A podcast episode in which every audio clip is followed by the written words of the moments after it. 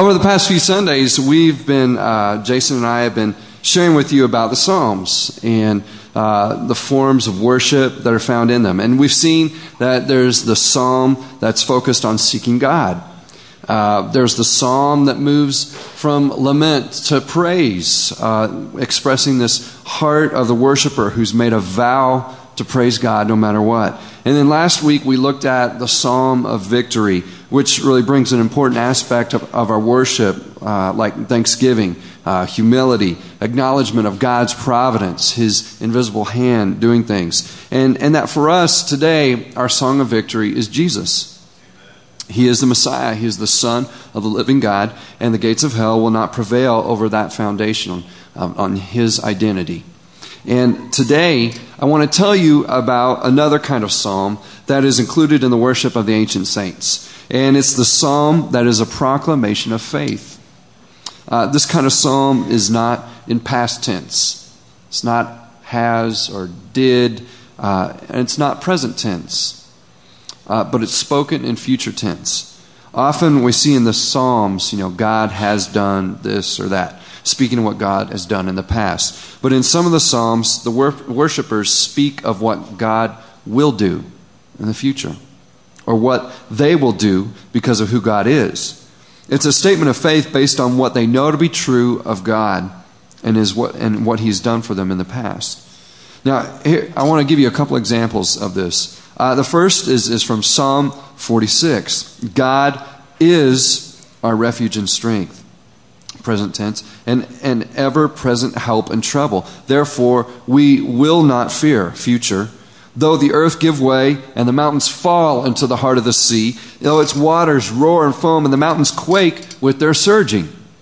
Later in this psalm, the voice of God enters in, and he speaks of the future. Be still and know that I am God. I will be exalted among the nations. I will be exalted in the earth. It's going to happen. What, what is interesting in this psalm is that there are statements of faith about God. And then what follows are statements from the worshipers of what they will do. Here are the statements of faith about God in this psalm. In verse 1, God is our refuge and strength. That is a statement of faith. And then in verses 7 and 11, which are repeated in this song, the Lord Almighty is with us. That's a statement of faith. He is our fortress. as a statement of faith. Because God is these things, I will not fear. That's how I look at the future, he says. The worshiper says, even if the earth gives way and the mountains fall into the sea. Now, you know, there have been some things shaking in our country. There are things that we thought were pretty stable, maybe even foundational economy, jobs, um, your home, your paycheck. Um, you know, maybe there are some helpful things that we could actually learn and understand from these ancient worshippers. God is, therefore, He will, or I will. You can find other Psalms that have the same element in them, this proclamation of faith. Psalm 115 proclaims, God is in heaven and does as he pleases, but he's also loving and faithful. And because God is these things, he will bless those who fear him. Psalm 108 tells of God's love and faithfulness and what God has spoken to this certain people group. And, and the psalmist says, Because God is these things and has said these things, then with God we will gain the victory and He will trample down our enemies. Psalm 48 begins with, Great is the Lord and most worthy of praise, and then ends with, For this is for this God is our God forever and ever. He will be our guide ever, even to the end. God is, therefore, He will. Or therefore, I will. These are statements, these are proclamations of faith. We hear them in the words of missionaries and in the songs of saints from the past, but we need to hear and speak these words today. Faith is part of our worship. And our worship is more than a song. We worship with our lives. God is, therefore, I will. What will you do? because of God, who God is. It's a choice to live by faith and not by sight. You see, this part of worship in the Psalms that should be a part of our worship today is touching something core to the Christian life, and that's faith. It's faith. Hebrews 11:1 says that faith is the assurance of things hoped for, the conviction of things not seen. And some translations put it this way faith is the substance of things hoped for and the evidence of things not seen. Later in this passage about faith, we're told that without faith, it is impossible to please God because anyone who comes to him must believe that he exists and that he rewards those who diligently seek him. Now, that's what we're, we're coming upon here. It's two major truths for the Christ follower to believe God is, thank you, and to believe that God rewards those who diligently seek Him. Two things that God is, He exists, and that He rewards those who diligently seek Him. Those are two core things connected to faith. God exists, God is. I mean, right from the first sentence in the Bible, we hear, in the beginning, God. You know, this is probably the biggest thought that you and I could ever entertain in our minds. God is. Sidney Lanier was a, a, poet in the late 1800s, and because of some health reasons, he moved down to uh, a coastal region of Georgia, and, uh, and is a marsh region called Glynn. And while he was there exploring around the marshes, he was amazed at all this grass that, that grew in this boggy, wet area. And he thought it seemed kind of ridiculous for grass to, to grow in this water. And as he was walking and tramping around through it, he, he tried to pull some up, and he couldn't pull it out.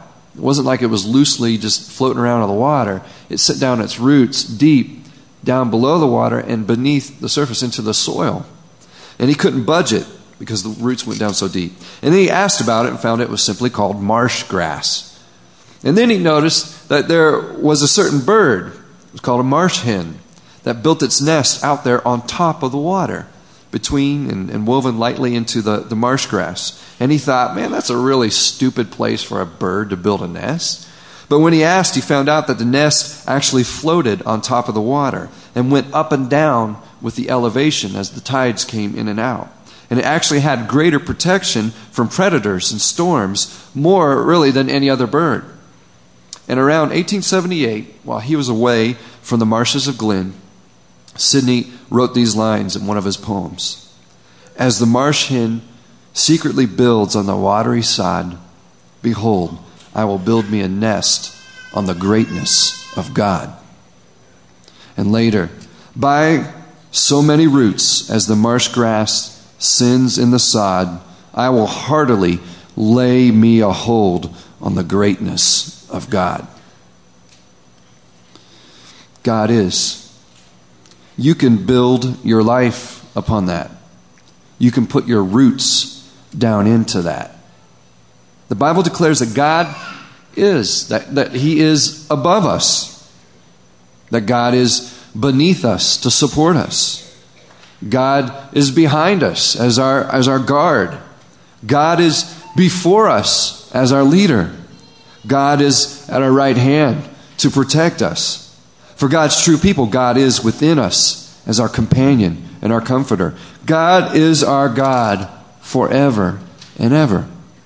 You know, sometimes you might waver on this. There are moments when we have all wavered on this great truth. You know, Martin Luther tells of a time when he started started into this depression and how he was moping around the house and complaining and speaking in a language of despair. And one morning, while he was in this depression, he, he woke up and got up and discovered that his wife had draped black all over the house. And he, and he went down to the table, and as he sat down, he noticed that his wife had a, a black armband around her arm. And, and he just was upset about all this black around the house and making it gloomy. And, and, he, and he looked at her and said, what's, what's going on? Somebody die? And his wife replied, Well, didn't you know, Martin? God died. God is not dead. And, and his wife replied, Well, the way you've been acting lately, a person would have thought he was. So I assumed God was dead and went into mourning.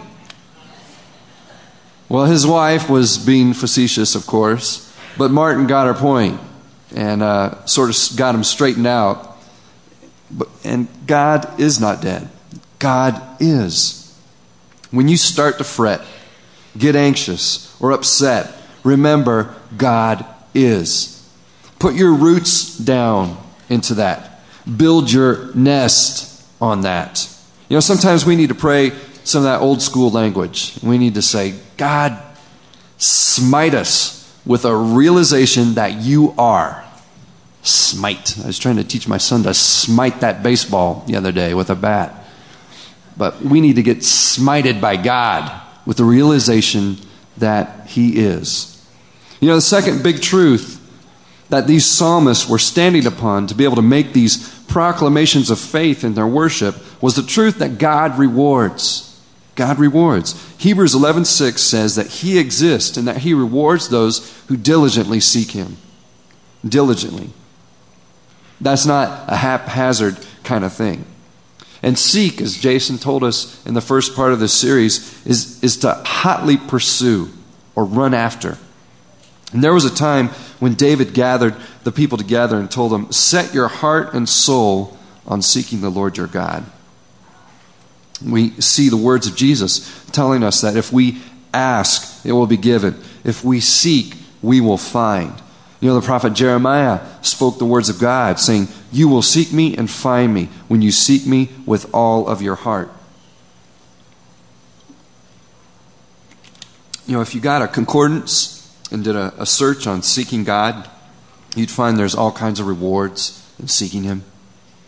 There's strength, there's peace of mind, there's comfort, blessings, deliverance from enemies, healing, answers to prayers. All of these are rewards for seeking God. So, are you seeking God? Are you seeking Him? Where, where would you start? Where would you seek God? I would assert that you could begin a God search within your own life every day looking for God's activity. You know, there was a book that was uh, quite popular a while ago. Uh, it was called Experiencing God by Henry Blackaby. Some of you may have been in a class or heard about it. And, and the whole big idea that he had in this book was that God is doing stuff all around us. And if you get sensitive to it, you can get in on it, on what he's doing. It's kind of an exciting thing. When do you seek God? You know, there is such a thing as having a daily time to seek the Lord. You know, some have called it a, a, daily quiet time, and, and although you won't find that phrase in the Bible, followers of God have been doing that sort of thing since ancient times. A lot of powerful Christ followers from the present and past have testified to the rewards in their life that have come from setting aside a bit of time every day to seek the Lord. Psalm 5 uh, speaks of seeking God in the morning. Psalm 63 speaks of seeking Him at night. You know, you can pray, you can read the Bible, or you can just sit and be still and think about God. Do you seek the Lord? Do we come to Him when we have needs? That, that, that's a good thing. He's our Father. We're His children. Children are always dependent upon their parents. I think He made it that way for us. You're never going to get out of being independent from God. You can try, but it won't work. You know, you ever have some financial needs? Then get a financial counselor. But maybe before you do that, maybe try seeking the Lord. You, what, what are you doing with your future? Maybe uh, go check out a book from the library that tells you how to plan your life. But maybe, maybe before you do that, maybe seek the Lord. Ask what He wants you to do with your life. You know, seeking the Lord means that your life is oriented towards Him and around Him. You're consulting Him. Isaiah the prophet was always warning the people about misplaced trust. He said, When men tell you to consult mediums and spiritualists, who whisper and mutter, Should not a people inquire of their God? Why consult the dead on behalf of the living? You know, why even go check your horoscope in the newspaper on what kind of day you're going to have? Seek God. Seek God. Ask Him. Do we need strengthening of our faith? I know I do. I do. You know what? You could seek God in His Word. Romans 10 17 says that faith comes from hearing the Word of God. The Apostle John said, The Word was written so that we might believe. You, know, you might also strengthen your faith by seeking God in His people. Do you know that can happen? There have, been, there have been some who have described a room full of vibrant Christ followers as a bunch of live wires. And you and I need to get connected to those live wires. You know, faith in that sense is kind of like a contagious disease. You know, you get around folks who have it and you catch it. You know, in his letter to the, to the Roman believers, the Apostle Paul felt this way. And he said that he was looking forward to being with them so that their faith would be strengthened. And, and then his faith, uh, their faith would strengthen his, and then his faith would strengthen theirs. It was, it was a mutual thing. We need to get in on that. Jesus said you can find him among his people. He said, Where two or three are gathered in his name, that he would be there in their midst. God is. God rewards those who diligently seek him. The element of faith has got to be in our worship because without faith, it's impossible to please God. And because of faith, I can say in my worship, Jesus is the resurrected Lord of all. And he will be with me to the very end. I can say that He does care for me, so I will cast my anxiety and my cares upon Him. God is the author and perfecter of my faith, and He will finish what He started in me. And that's my psalm of faith, my proclamation of faith. What's your psalm of faith? What's your proclamation? Strengthen your faith by knowing God is and begin diligently seeking Him. Bob Benson is a preacher who's dead and gone, but he, he tells in his book, He Speaks Softly, of being upstairs in his study working and hearing his wife down below in the kitchen. And as he worked, he would start to hear his wife pulling out some mixing bowls. And he would hear the sound of the mixer raising, raising up through the house.